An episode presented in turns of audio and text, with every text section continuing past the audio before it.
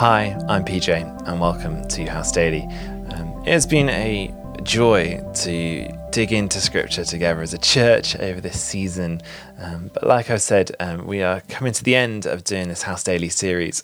Um, we started uh, way back on the 27th of March. It's been nearly four months of digging in scripture together, and I, I, it was such a good and important time for us to be able to, as a community, um, dig into the Word of God in a time of a struggle, as a time of us working through um, a lot of new issues and things in our lives.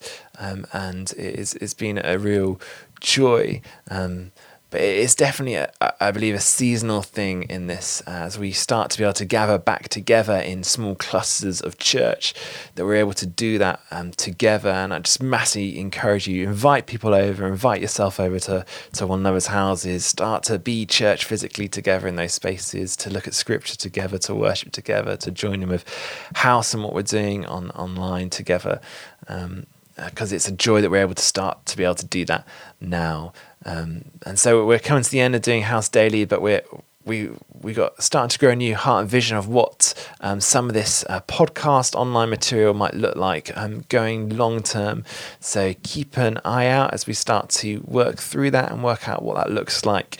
Um, actually, um, it's been a joy to do, and I, have loved digging in scripture, and, I, and, God has been speaking to me so much uh, throughout all of this. Um, and so, thank you for joining. Um, we're going to be doing our last session in Nehemiah, but one last plug for, for a different resource if you've been enjoying this to get into is the Bible in a Year app. Uh, it's an amazing app um, produced by Alpha HTB, um, Nicky Gumbel, uh, going through the entirety of Scripture in a year. Um, it's uh, amazing. It's uh, all on an app. Uh, it does audio as well as Scripture and a little devotional section for each day. And so, do if you've been enjoying digging Scripture like this, plug into that.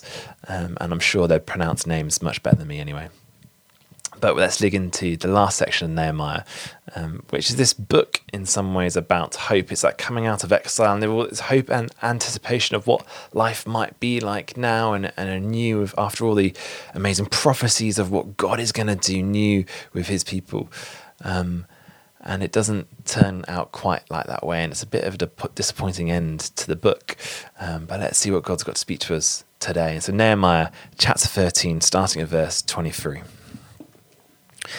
Moreover, in those days I saw men of Judah who had married women from Ashdod, Ammon, and Moab. Half of their children spoke the language of Ashdod, or the language of one of the other's peoples, and did not know how to speak the language of Judah. I rebuked them and called curses down on them. I beat some of the men and pulled out their hair.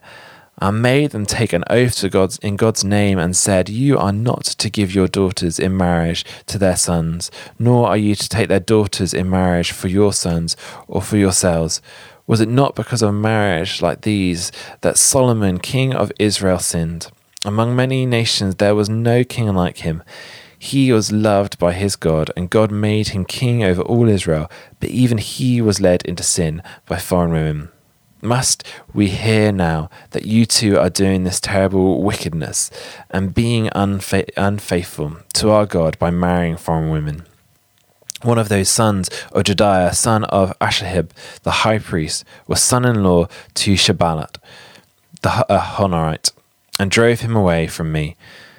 Remember them, my God, because they defiled the priestly office and the covenant of the priesthood and of the Levites.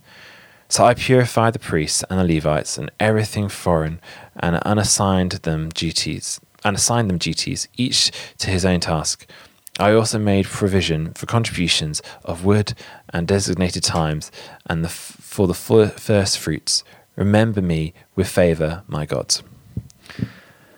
And that is the end of the book of Nehemiah, and it's like I said, it's a bit of a weird end in a way. It doesn't end with much hope, having started with the hope and anticipation of what God might do with Jerusalem. It ends on a bit of a dull note of all this hope and excitement hasn't been fulfilled. And in fact, Israel has gone back to their old ways. And in fact, just this, there's a little bit of mirroring in this chapter here, the end of chapter 13 to beginning of chapter 13 of uh, foreigners. At the end, they're, they're marrying foreigners, and the beginning is, is dealing with the descendants. And we talked about the other day how actually God's heart and intention and the prophecy spoken in exile was for his house to be open to all people from every nation to, to meet in his house, to, to pray, and he'd be a blessing to all people. And they threw the baby out of the bathwater and get, got rid of all those descendants, not purely Israelite. And here we see them marrying um, different uh, people from different nationalities and actually the impact that had on them as a people and the impact it had throughout their history. And um, it's that, that balance the church has been trying to hold for centuries.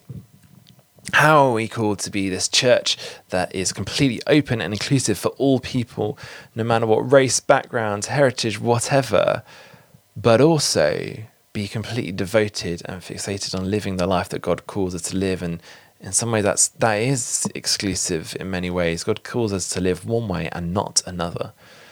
Um, that's hard, and it's a really hard balance that church has tried to live out in many ways. And it's one of the things that God has been speaking to me about in this time is how do we be that, and the importance, the huge importance on actually how do we grow as deep disciples? How do we grow deep roots, like we were thinking about before lockdown? Those deep things of being rooted completely in God and growing in maturity and faith, so that we then might be the church He calls us to be that open, inclusive, welcoming church, and then enable people to grow those deep roots also. And in some ways, we, we I, feel like we have that balance wrong so often of actually trying to be opening and welcoming, but yet surface level and not having that deep foundation of knowing and being rooted in Christ. Um, and it's been a joy over over this time for me to just um, dig deep into scripture, to be reminded of the, ancient practices of disciples gone before, spiritual disciplines, to dig deep into prayer and to, to grow deeper in God, and actually to not lose that coming out of lockdown is, is key for me. And how, as a church, we enable one another to do that well, to, that we're, we're encouraging, we're motivating each other on to, to be um, bold and passionate and deep in who God calls us to be, to be a different people, but yet also be a church which is open for all. Um, and we're, we're a church, why I've been thinking recently about Simplify, that we're called church to be, uh, called to be a church that loves God, loves each other, and loves our neighbour, so that we then might see the evangelization of the nations, the revitalization of the church, and transformation of society. The so that I think is is key actually, if we focus on, on, loving God more, loving each other more, and loving our neighbor more, if we grow deep and mature as disciples of Christ, the church thing kind of happens by accident. It's one of the things that keeps coming up in Acts is they just God adds to their number daily as they devote themselves to Him. And actually, for us to continue to do that, continue to motivate as disciples to grow deep in Him, the church and the church growth and church planting will just kind of happen as God does an amazing thing through us in this time. So let me pray. God, help us learn from, from, from Scripture more, to learn from the wisdom which lay out more, actually, to be that church, to be those people that are so deep in you, devoted in you, set apart for you, but actually so welcoming and inclusive and open for all. Help us to, to learn how to live that, but God, may we not lose what it means to be to be deep, mature disciples. Actually, may you continue to speak to us. May you continue to challenge us. May you continue to grow in us so that we may be the church that you call us to be. So, God, fill us with your spirit. Amen. Thanks uh, so much for joining today and, and throughout. It's been a real pleasure. And as always, be safe, be church, and keep washing your hands. Bye.